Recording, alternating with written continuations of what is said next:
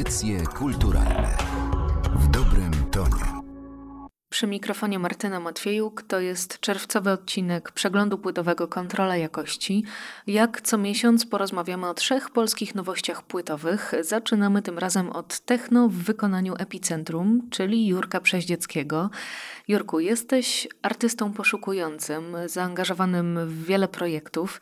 Nie tak dawno słyszałam Twoją propozycję do opowieści somnambulicznych, wydaną pod Twoim imieniem i nazwiskiem. My dziś jednak spotykamy się, aby porozmawiać o Twojej najnowszej epce, która ukazała się pod aliasem Epicentrum. Czym jest dla Ciebie ten projekt? Do jakiej przestrzeni dźwiękowej go sobie zarezerwowałeś?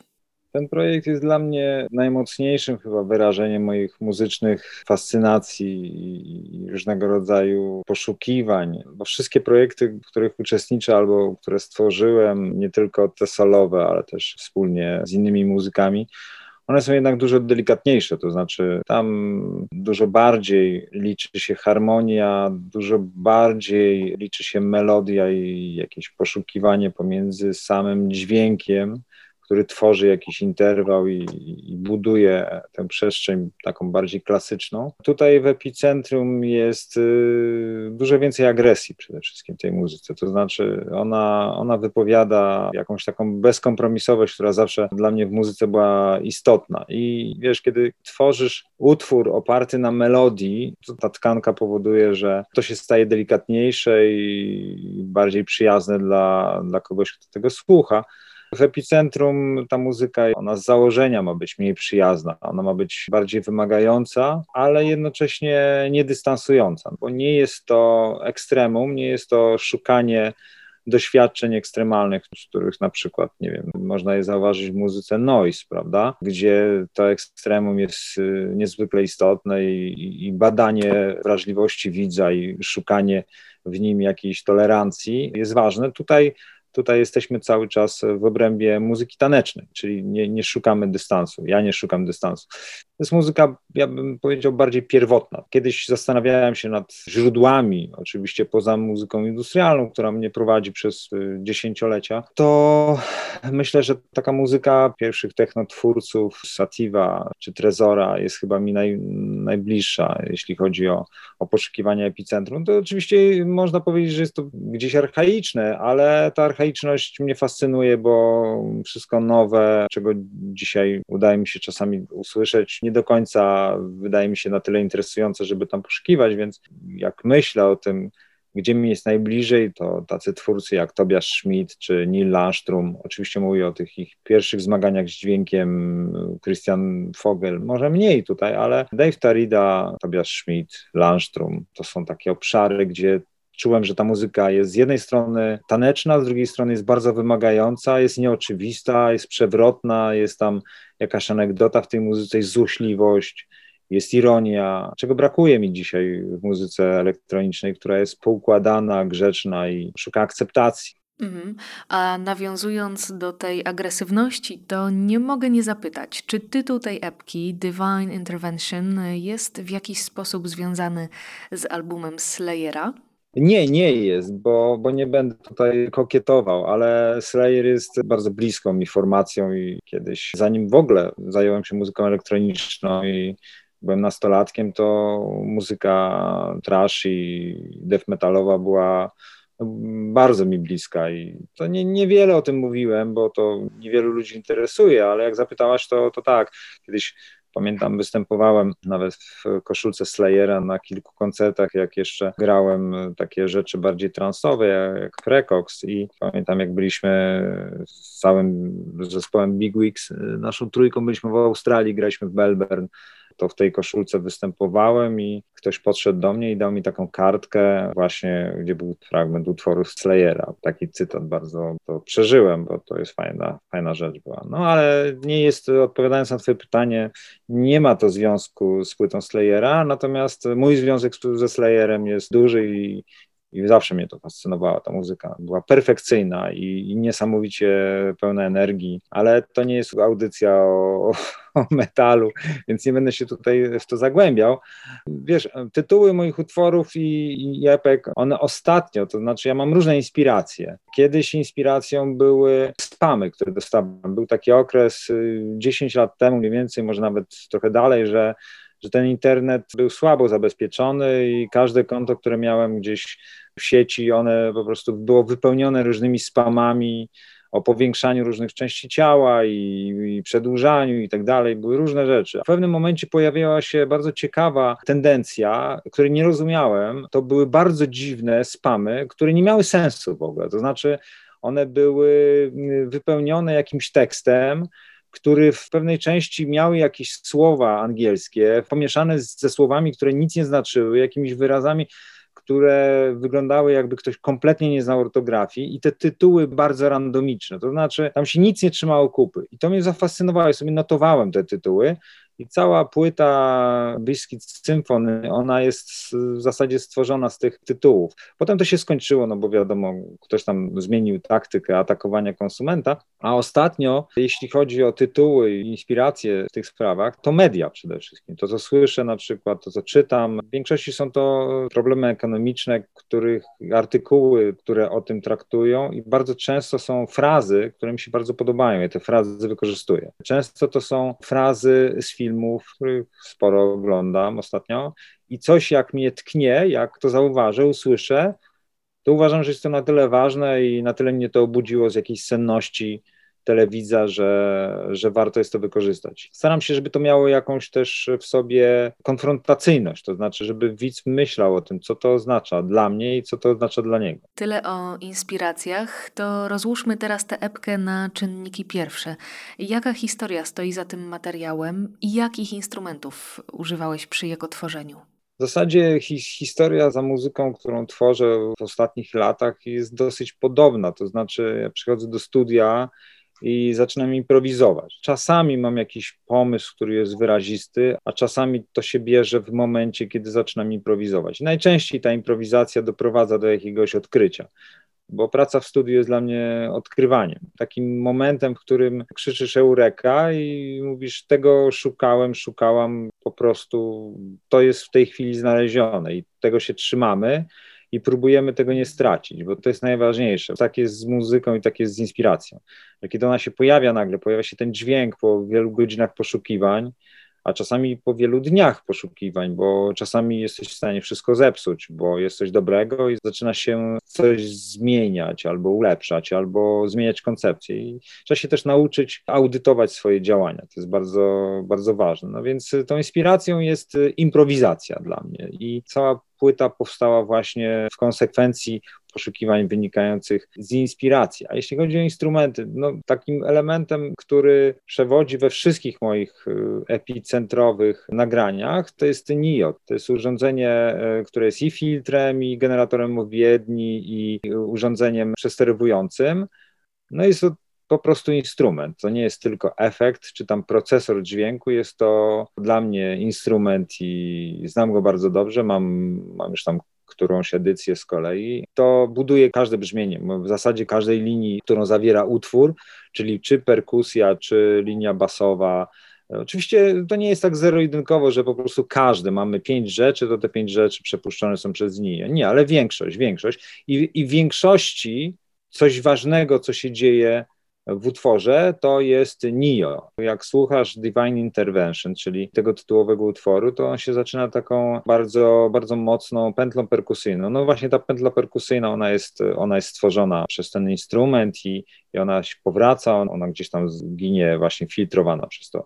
To jest też budowa wynikająca z improwizacji. Ja nagrywam bardzo długie te przebiegi, a potem je tnę na, na krótsze, które tworzą już aranżacje. Jeśli chodzi na przykład o Decamerona, to ostatnio ten Decameron w ogóle on się przejawiał jako temat literacki, on się przejawiał gdzieś tam w mojej okolicy. Pomyślałem sobie, że to jest ciekawe, żeby to gdzieś odświeżyć. I tam dla odmiany istotnym elementem w tym, w tym utworze jest, jest przełamanie, które następuje po jakimś czasie w tym przełamaniu słychać taki zniekształcony głos, którego w zasadzie nie można odczytać. I ten głos dla odmiany to jest i Cummings, to jest poezja amerykańska, której jestem y, wielkim fanem i w ogóle bardzo, bardzo się zaczytuję w tym. To, to jest trzeci raz bodajże, kiedy, kiedy w ogóle wykorzystywałem jakieś cytaty albo jakieś elementy, które są wzięte właśnie z tego świata. Kiedyś O'Hara, teraz ten Cummings i jeszcze wcześniej Ashbery w takim, takim utworze, też bardzo zniekształcony głos. Nie chodzi o to, żeby to jakoś bezmyślnie samplować, tylko żeby wykorzystać to w jakiś dramaturgiczny sposób, bo dramaturgia w muzyce jest dla mnie rzeczą bardzo ważną. Więc tam się pojawia ten głos, on, on, sam sobie ma melodię, on jest w ogóle hipnotyczny. Bardzo, no ale pomyślałem sobie, że żeby uniknąć banalności, to po prostu gdzieś go zgubię, jego rozpoznawalność. Więc jeśli chodzi o inspirację, o budowę tej płyty, to tak bym to ujął. To jeszcze jeden ważny fakt, y, myślę, zwłaszcza dla słuchaczy, którzy nie znali dotąd Twojej twórczości. Twoje korzenie muzyczne są związane z muzyką klasyczną, z fortepianem. Odebrałeś też takie wykształcenie. Jak ten, nazwę to brzydko, bagaż klasyczny wpływa na ciebie jako twórca elektronicznej muzyki tanecznej? To jest ciekawa sprawa, nad którą się czasami też zastanawiam przy różnych okazjach. Taką okazją najczęściej jest Mój drugi projekt, który pod swoim imieniem i nazwiskiem buduję, czyli te rzeczy, które jako Jurek Przeździecki robię. I tam ta harmonia i melodia jest ważna. Ja tego, z tego nie uciekam. Ja, ja jestem człowiekiem, który bardzo lubi kontrasty w samej muzyce i w ogóle w życiu lubię te kontrasty. I właśnie patrzę, że mówi do ciebie kontrastowo szary człowiek w tej chwili, ale pewnie wiesz o co mi chodzi. I jeśli chodzi o te kontrasty, to taki epicentrum, takich parę utworów epicentrum, które powiedzmy kilka tygodni, czasami to jest tak, że po kilku dniach mam po prostu tego dosyć i muszę odpocząć. Zostawiam to, nie, nie, nie pracuję dalej nad tym i zaczynam pracować nad czymś, co jest zupełnie z innej bajki. Wtedy robię te rzeczy, które wydaję jako, jako Jurek Szeździecki i tam jest ta melodia, tam jest harmonia, tam jest zupełnie inny klimat, tam jest pewien nastrój, który zupełnie jakby nie przystaje do tej powiedzmy surowości epicentrum. To pojęcie o pewnych zasadach kompozycyjnych, o tym klasycznym podejściu do harmonii, jest y, niezwykle przydatne. To znaczy, ja po prostu wiem, co się powinno zdarzyć w momencie pewnej konstrukcji, jakiegoś pochodu, interwałów, co mi ułatwia pewnego rodzaju rozwiązania e, harmoniczne. Nie muszę tego szukać, drapać się w głowie i oglądać jakichś tutoriali na YouTubie, czy prosić kogoś o pomoc, tylko po prostu to wiem. Z drugiej strony wiadomo, że ta klasyczna harmonia i sposób y, budowania utworów, on w żaden sposób nie mieści się w kanonach muzyki elektronicznej. Natomiast, tak jak mówię, jeśli mam jakąś tonację określoną, to wiem w jaki sposób nie wiem, zmodulować do innej tonacji, albo wiem w jaki sposób zrobić dramaturgicznie emocjonalny na przykład breakdown, tak, żeby to zadziałało. I nie szukam po omacku, co nie twierdzę, że nie, nie może dać efektu, tylko to jest czas po prostu. I, i szukanie tego i, i, sprawdzanie, czy to działa. Nie, ja po prostu to wiem i, i, po prostu wybieram w rozwiązaniach, które wiem, że zadziałają lub, lub inne nie zadziałają. Więc to mi pomaga. Ja z tego czerpię bardzo wyrywkowo. To moje wy, wykształcenie, ono było bardzo oparte na książkowym studiowaniu kompozycji klasycznej, kontrapunktu, harmonii. Pisałem takie rzeczy. Wiadomo, że to nie są sprawy, które mogę w tej chwili zero-jedynkowo przenosić do muzyki elektronicznej. Albo inaczej, nie potrafię tego robić, a trzeci komentarz to po prostu wydaje mi się, że to nie ma sensu, bo, łączenie tego w taki sposób automatyczny powoduje, że to się jakiś robi koszmarek i coś na siłę, czego nikt nie chce potem słyszeć. Dlatego z jednej strony mi to pomaga, kiedy tego potrzebuję, a z drugiej strony nie jest to dla mnie jakimś obciążeniem, które wydaje mi się że może być dla, dla kogoś, kto jest twórcą muzyki klasycznej i żyje w tym świecie, budzi się po prostu w tym kanonie codziennie rano, to będzie pewnie mu ciężej przejść do czegoś, co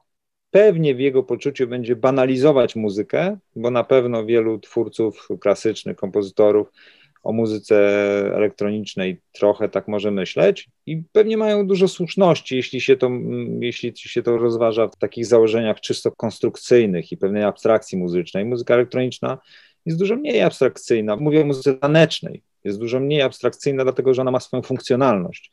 Ona po prostu musi pracować w klubie, ona musi działać w pewien konkretny sposób. W tej chwili nie wychodzę poza ten obszar klubowy, bo nie chcę, nie chcę komentować muzyki IDM czy jakiejś bardziej takiej powiedzmy ambitnej, ale na pewno muzyka klasyczna jest dużo bardziej abstrakcyjna i dużo bardziej skomplikowana w swojej strukturze, więc na pewno nie ma co porównywać tych dwóch rzeczy, ale cieszę się, że mogłem kiedyś nabyć tę wiedzę i na pewno z pożytkiem dla mnie mam nadzieję, dla, dla świata.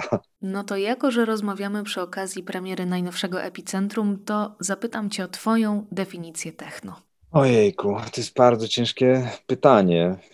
Wiesz, to są takie niby proste pytania, które, na które chyba nie, nie wiem, czy łatwo mi będzie odpowiedzieć. Odpowiem w taki sposób, jakbyś mnie zapytała o definicję muzyki. Wydaje mi się, że definiowanie muzyki powoduje ograniczanie jej swobody, jej wolności, to znaczy tego, co jest w niej najistotniejsze, przynajmniej najistotniejsze dla mnie. Dlaczego w ogóle zajmuję się muzyką? Dlatego, że ona mi daje uwolnienie, daje mi poczucie, że mogę robić co chcę i nie ma tutaj ograniczeń. Jeśli będę definiował tę muzykę, automatycznie będę narzucał jej ograniczenia. Oczywiście można założyć, że samym ograniczeniem muzyki techno jest to, że jest zbudowana na rytmie 4 czwarte, ale powiedzmy, ja bym nie powiedział, że to jest ograniczenie, tylko że to jest pewien konwenans, to znaczy pewna umowa twórców i tych, którzy korzystają z tej muzyki, że tak ona najlepiej y, będzie działać na przykład w klubie. Natomiast cała reszta, wolę jej nie definiować, wolę, żeby ona była otwarta i żeby każdy mógł, mam nadzieję, tworzyć ją na swój własny sposób.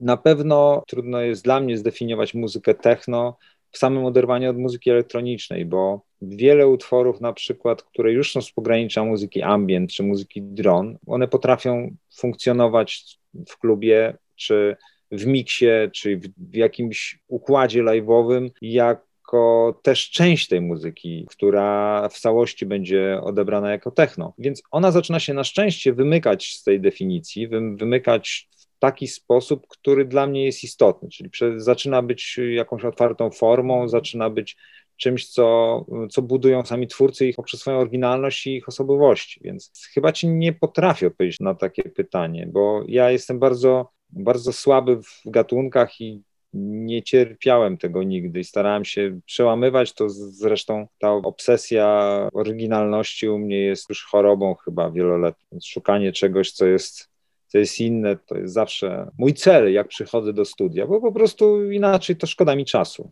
Dlatego też przeniosłem studio z domu gdzieś dalej, żeby to wyjście i to przyjechanie do tego studia, ta praca w nim była wynikiem jakiegoś celu, żeby to przychodzić z pewnym nastawieniem, a nie z, dla zabicia czasu. To muzyka nie jest dla mnie zabiciem czasu, tylko muzyka jest dla mnie misją.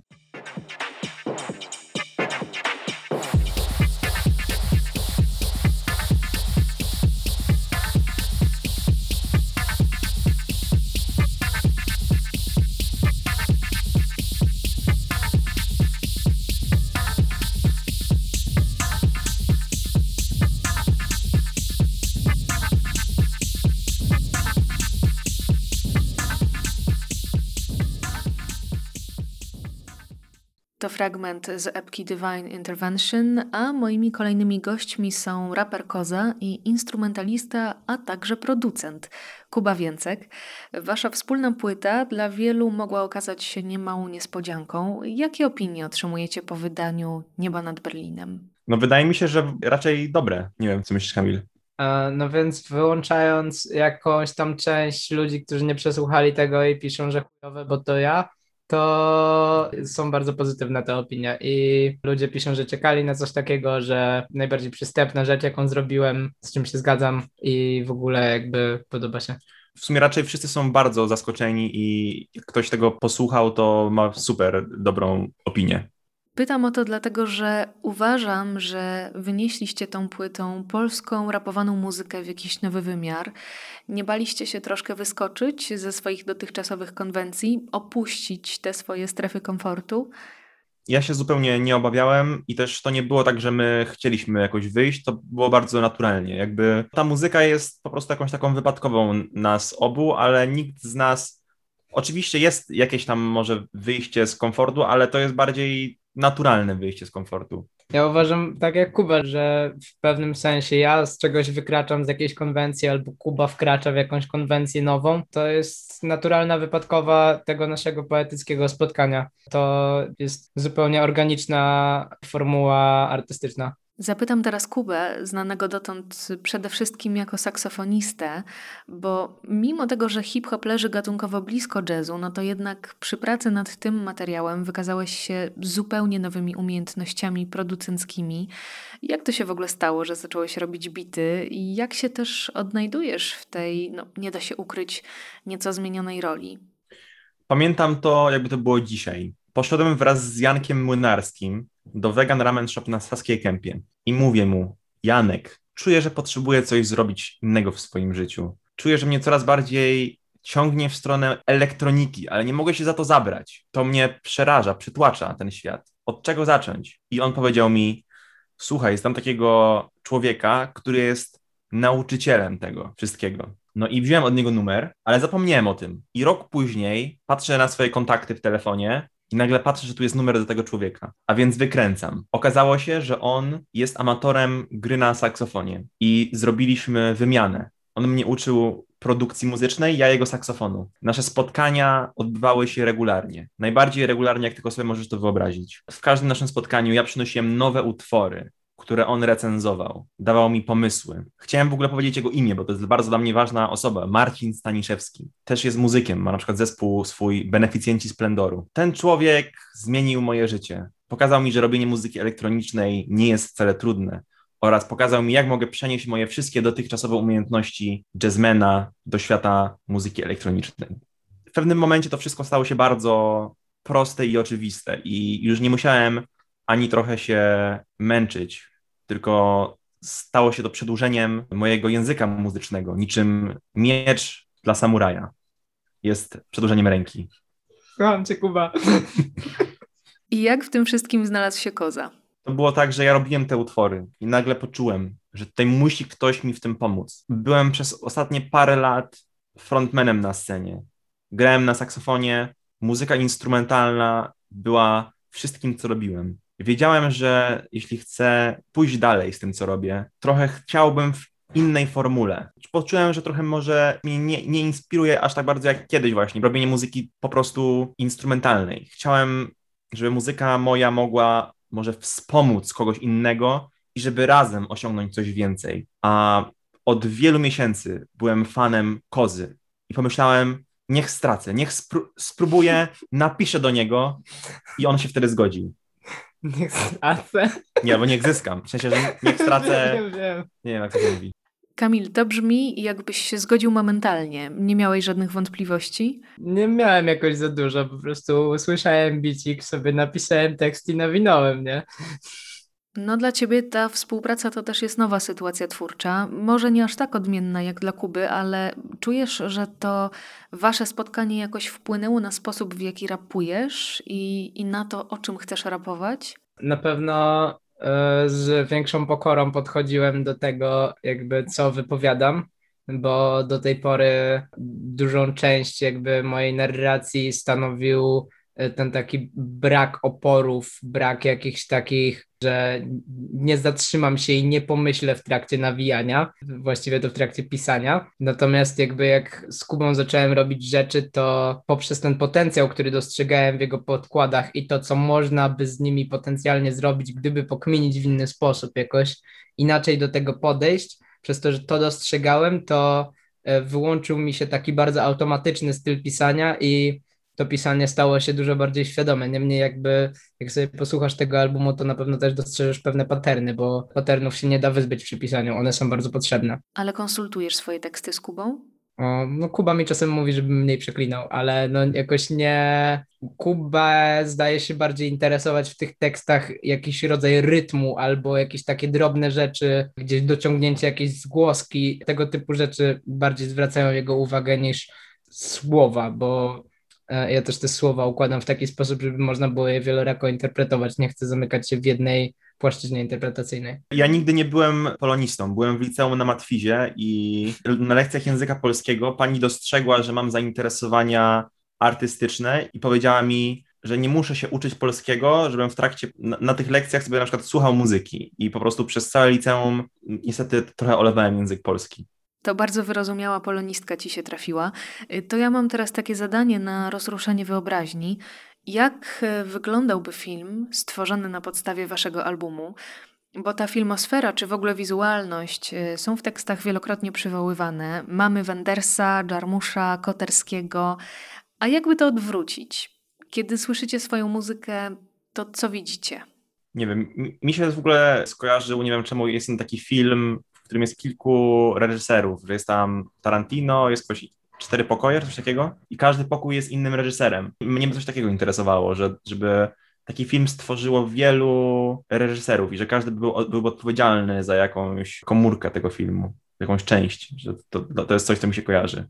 Jakbym miał ci wizualnie opisać jakieś takie główne rzeczy, gdybym miał robić film na podstawie tego albumu, który bym ogrywał, to przede wszystkim ogrywałbym architekturę, e, jakieś dziwne płaszczyzny, coś, co jest jednocześnie zaplanowane, ale też poprzez to, w jak dziwny sposób jest zaplanowane, wybija się ze sztywności miasta. Jakby ja bardzo dużo myślę o mieście generalnie, jak piszę swoje kawałki. E, myślę o jego wewnętrznym rytmie, w jaki sposób ludzie się przenikają, tak jak jakieś takie krwinki w organizmie, że to miasto jest właśnie takim bardzo dużym organizmem. To, co mnie interesuje w tym mieście, to są rzeczy, które wybijają się z tego rytmu albo w jakiś sposób świadczą o tym, że ten rytm istnieje, to znaczy zapalone w bardzo specyficzny sposób światła w jakimś budynku, albo latarnia, która na moment zacznie gasnąć i z powrotem to światło się pojawi, albo ptak, który przysiądzie na jakiejś antenie i wywoła kontrast pomiędzy tym, co naturalne i tym, co stworzone przez człowieka.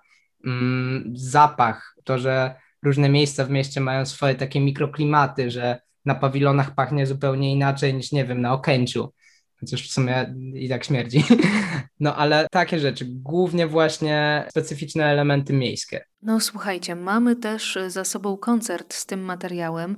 Wystąpiliście w ramach Portu Kultury. Zawsze chyba odrębną rzeczą jest to, kiedy materiał nagrywa się w studiu, kiedy wydaje się płytę, a potem on dostaje takiego drugiego, innego życia na koncertach, w konfrontacji z publicznością, w konfrontacji z innymi muzykami.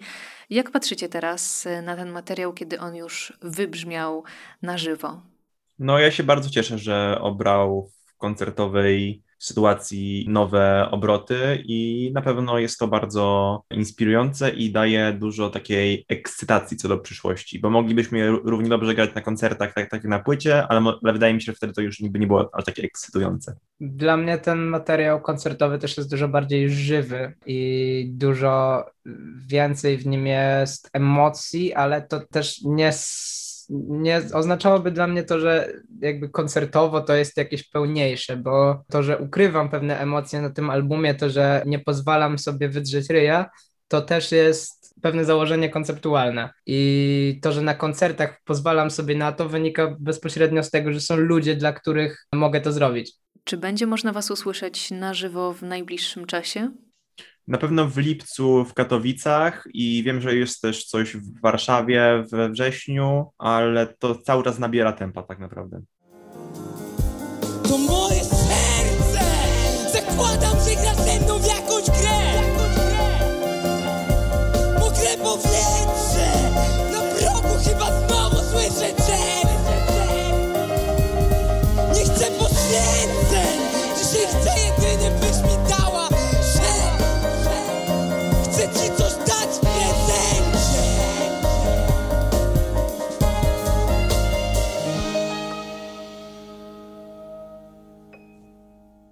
To był fragment z koncertu w ramach Portu Kultury. Pełny zapis tego wydarzenia organizowanego przez Narodowe Centrum Kultury znajdą Państwo na YouTubie, a my przechodzimy dalej do najnowszej płyty multiinstrumentalisty i kompozytora Wojtka Grabka, wydającego muzykę określaną jako postklasyka.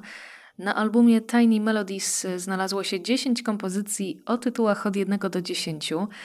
Ani tytułem płyty, ani nazwami utworów, ani też okładką nie zdradzasz y, tego tła, które towarzyszyło ci przy tworzeniu tego materiału. Czym te malutkie melodie są dla ciebie i w jakich okolicznościach one powstały? Płyta powstawała w trakcie oczywiście pandemii pod koniec zeszłego roku. Tak naprawdę już wszystko było gotowe. Jak zwykle płyta nagrana w miesiąc w moim studio. To znaczy nagrywanie w miesiąc jest możliwe w moim wypadku, dlatego że właśnie posiadam studio w domu, więc nie muszę umawiać się na sesję i denerwować się, czy akurat w ten dzień mi wyjdzie, czy nie. Po prostu wchodzę, kiedy mam wenę i kiedy czuję, że ten take wyjdzie. I wtedy nagrywam. I podszedłem do tej płyty bez konkretnej filozofii, bo moje poprzednie płyty Imagine Landscapes czy Day One, one miały zawsze jakąś taką dorobioną pseudofilozofię, nazwijmy to, która wyjaśniała, a bardziej kierunkowała słuchacza w, w stronę, w jaką powinien gdzieś tam zajrzeć, e, słuchając muzyki. Natomiast tutaj właśnie kompletnie taka tabula rasa. Zupełnie nie, nie myślałem nad tym, dlaczego, po co, czy jest jakiś podtekst utwory w ogóle, to jest najśmieszniejsze, to miały być, czy właściwie większość z tych utworów, które najpierw napisałem, były na skrzypce solo, po czym tak naprawdę skrzypce solo są w dwóch utworach, reszta została przekomponowana na inne instrumenty. Utwory nie miały tytułów do samego końca praktycznie, a sama płyta miała w ogóle inny tytuł, a ten tytuł pojawił się dopiero po tym, jak puściłem wszystkie utwory mojej córce w samochodzie. Ta tabula rasa, o której powiedziałeś, to jest też coś, o czym się słyszy z ust twórców e, różnych dziedzin, że ta pandemia była tak szokującym wydarzeniem, e, że wielu miało nagle zupełną pustkę w głowie. Oczywiście dźwięk e, powinien bronić się sam, nie zawsze potrzebna jest ta dodatkowa filozofia, no ale zapytam inaczej. Kiedy słuchasz tej płyty, nie wiem czy jeszcze jej słuchasz, ale jeśli tak, to mm, co widzisz, kiedy zamkniesz oczy? Wiesz co, ja generalnie faktycznie piszę muzykę obrazami. Dla mnie w ogóle sztuki wizualne zawsze stawiałem je wyżej niż sztuki audio, czym się pewnie narażę w całej rzeszy muzyków, moich kolegów i, i słuchaczy muzyki. No ale tak jest, no nic na to nie poradzę. Pochodzę z aktorsko-muzycznej rodziny, więc widocznie te geny ojca trochę przeważyły i jednak sztuki wizualne dla mnie są górą, więc faktycznie jak słucham moich utworów, nie tylko z z tej płyty, ale w ogóle zawsze mam jakieś obrazy. Natomiast tutaj właśnie nie mam jakiegoś konkretnego, nie mam konkretnych wizji. Nie zapytałaś mnie, więc ja cię wyręczę. Jaki miał być tytuł tej płyty w takim razie? Płyta miała się nazywać Home, ponieważ nagrywałem ją w domu, ale właśnie puściłem ją mojej córce i ona powiedziała, tata, to nie jest żaden Home, to jest Tiny Melodies. I przyrównała to do takich lo-fi e, utworków, których na przykład ona słucha, ucząc się na jakieś tam projekty, czy po prostu powtarzając sobie materiał, co mnie bardzo urzekło, bo faktycznie kompozycje zaczęły się od bardzo prostych melodyjek i one potem troszkę ewoluowały. Trudno mi powiedzieć, co widzę. Właśnie nie wiem, nie wiem, co widzę. Hmm, na pewno dużo w tym słyszę jednak, chociaż w, na przykład w utworze 7 no widzę mojego psa, który notabene właśnie leży koło mnie. Mm, natomiast to jest utwór, w którym nasz piesek występuje. Ona była ze mną w studio, ja wtedy nagrywałem, był bardzo fajny take, a ona wtedy zawyła. I już nie chciało mi się tego powtarzać, w związku z tym trafiła na płytę, więc widzę ją w utworze numer 7. A reszta właśnie nie, właśnie tym razem nie. Chociaż, no tak jak mówię, obrazy zawsze przy mnie są, tutaj jakoś nie. W ogóle zaskoczyłaś mnie tym pytaniem, powiem Ci szczerze, więc może dlatego tak oględnie e, odpowiadam, bo nawet zastanawiam się, co ja tak naprawdę widzę w tym? Twoja córka powiedziała, że to jest muzyka przypominająca jej taką, której słucha do uczenia się. Oczywiście każdy pewnie potrzebuje nieco innych dźwięków do koncentracji, ale ja chyba nie potrafiłabym skupić się na czymś innym przy tej płycie, bo moim zdaniem to nie jest muzyka tła, ona bardzo absorbuje. Jestem bardzo wdzięczny Ci za to, że to mówisz, bo jesteś już którąś osobą, która mi mówi, że to jest jedna z moich pierwszych, chyba jeśli nie pierwsza płyta. Chociaż może nie, bo powiedzmy, że zacząłem jednak 10 lat temu i pierwsze dwie były zupełnie z innej bajki. Natomiast od czasów Day One jest to pierwsza płyta, która nie jest płytą z muzyką ilustracyjną tła, a jednak są tutaj wyraziste utwory, które właśnie przykuwają jakąś uwagę i ciężko jest właśnie coś, coś robić. Jesteś którąś osobą, która to mówi. Ja w ogóle słucham muzyki robiąc różne rzeczy. Ja generalnie też jestem tłumaczem, w związku z tym bardzo dużo słucham muzyki tłumacząc. Mam podzielną uwagę i bardzo często słucham zupełnie absurdalnej muzyki z punktu widzenia słuchacza, przy której robię rzeczy, które wymagają też jakiegoś intelektualnego, powiedzmy, wyzwania i skupienia się. W związku z tym dla mnie tak naprawdę każda muzyka może być muzyką ilustracyjną, ale skoro tak mówisz, no to fajnie, no bardzo się cieszę. No a skąd ten ruch z wtrąceniem dźwięków otoczenia? To takie zerwanie z jakąś usilną poprawnością, czy uczłowieczenie tej muzyki? Bo takie odgłosy pojawiają się przez cały album. Zgadza się. Znaczy ja w ogóle ostatnio bardzo się fascynuję dokonaniami między innymi Johna Hopkinsa. Nie powiem, że field recordingiem, bo jakby tego kompletnie nie czuję. Znaczy rozumiem ideę i tak dalej. Nie chciałbym pójść tak w stuprocentowo field recording, natomiast Kiedyś się oglądałem, albo czytałem, nie pamiętam, chyba oglądałem wywiad z Johnem Hopkinsem, w którym akurat opowiadał o jednym z moich ulubionych utworów Johna Hopkinsa, Open Eye Signal bodajże się nazywa. Tam są takie perkusjonalia, które od samego, mm, od pierwszego razu, kiedy usłyszałem utwór, y, bardzo mnie zafascynowały i mówię, kurczę, no skąd on bierze te sample? I posłuchałem wywiadu, a okazało się, że on to tak naprawdę wszystko zrobił własnym głosem, po czym go przetworzył i to było takie dla mnie, no nie olśnienie, no bo wiedziałem o tym, że, że przecież można coś takiego zrobić. Są narzędzia, które w tej chwili praktycznie faktycznie dają muzykowi nieograniczone możliwości twórcze i przetwarzania dźwięku. Natomiast właśnie pomyślałem sobie, że może zrobiłbym coś takiego, co będzie takie bardzo unikalne, no bo jednak ja, tylko ja mam takie drzwi, jakie mam w domu i, i takie skrzypnięcie wokół domu, bo mamy akurat taki żwir, a nie inny, więc przetworzenie tego i włożenie na płytę i zrobienie z tego całej sekcji perkusyjnej może być bardzo ciekawym zabiegiem. I faktycznie to, co powiedziałaś o uczłowieczeniu, to też jest ciekawa sprawa, no bo właśnie, bo większość z tych utworów powstała na skrzypce najpierw. To też było troszeczkę powodowane takim założeniem, że może jednak zagram parę koncertów bo kroją mi się bodajże dwa lub trzy. Więc chciałem zrobić to tak, żebym jednak mógł to zagrać na żywo, a nie tylko odtworzyć z sampli. Ale potem jednak odszedłem od tego, od tej naturalności i poszedłem w stronę preparowanych pianin i syntezatorów i też skrzypiec.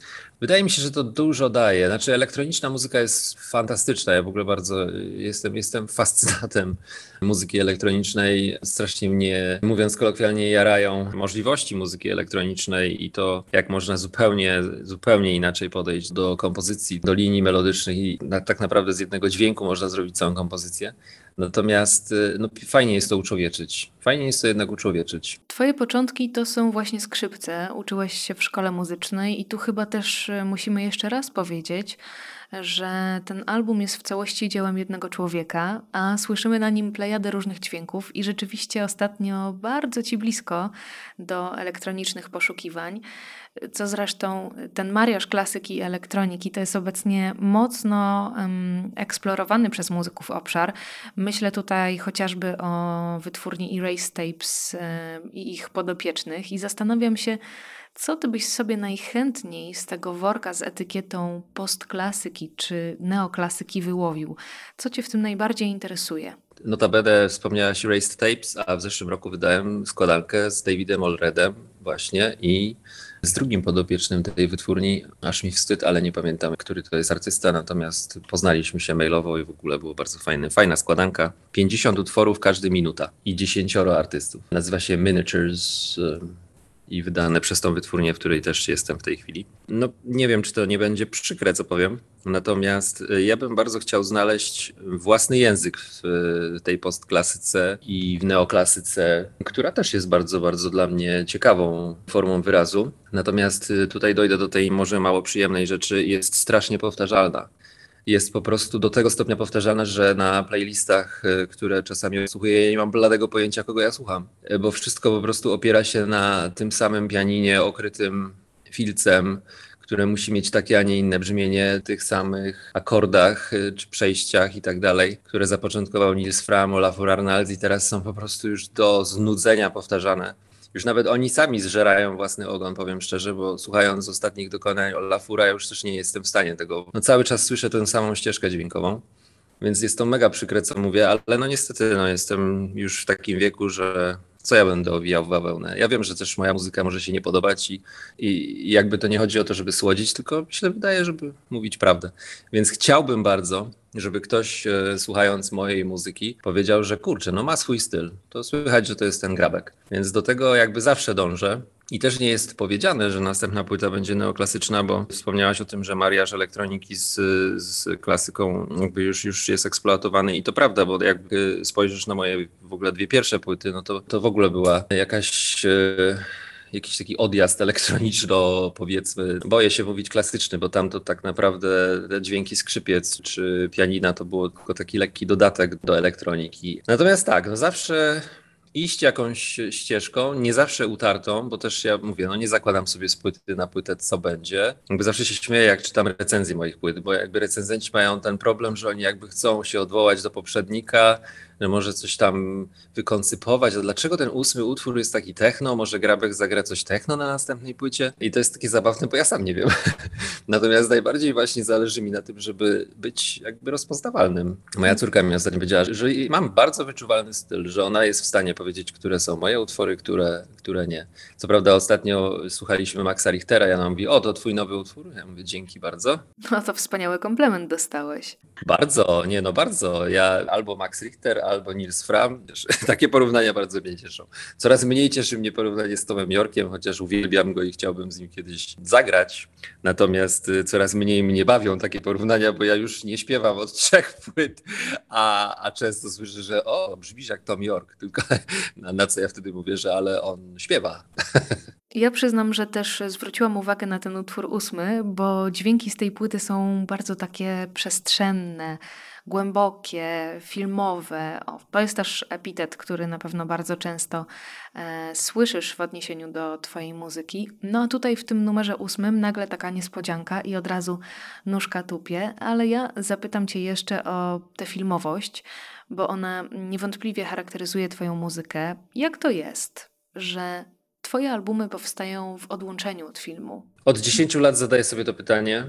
Nie wiem dlaczego tak jest. Od zeszłego roku mam e, na szczęście menadżera, który zajmuje się żenieniem mnie z filmami i przede wszystkim jest to osoba, która widzi filmowość i podsyła moją muzykę do różnych reżyserów.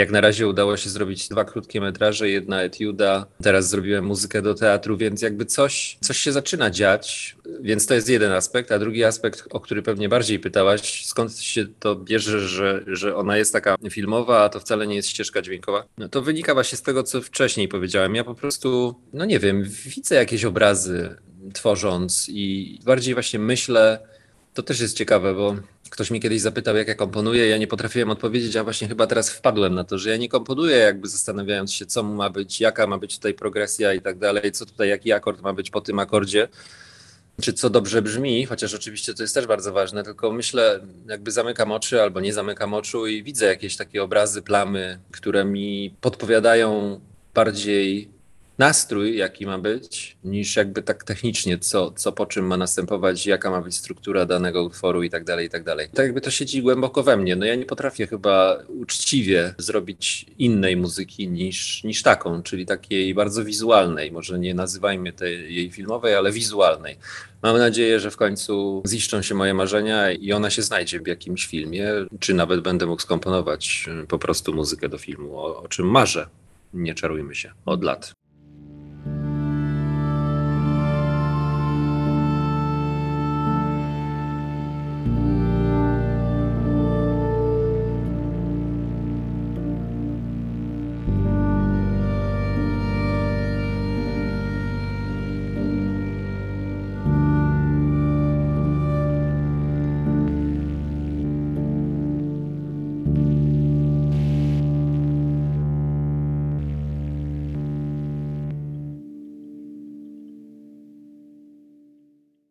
To fragment y, z płyty Tiny Melodies Grabka. Wcześniej Jurek Przeździecki oraz Koza i Kuba Więcek. Spis wszystkich albumów, o których dziś rozmawialiśmy, znajdą Państwo w opisie podcastu. Ja oczywiście zapraszam bardzo ciepło do posłuchania poprzednich odsłon kontroli jakości i do usłyszenia w pierwszy piątek lipca. Audycje kulturalne w dobrym tonie.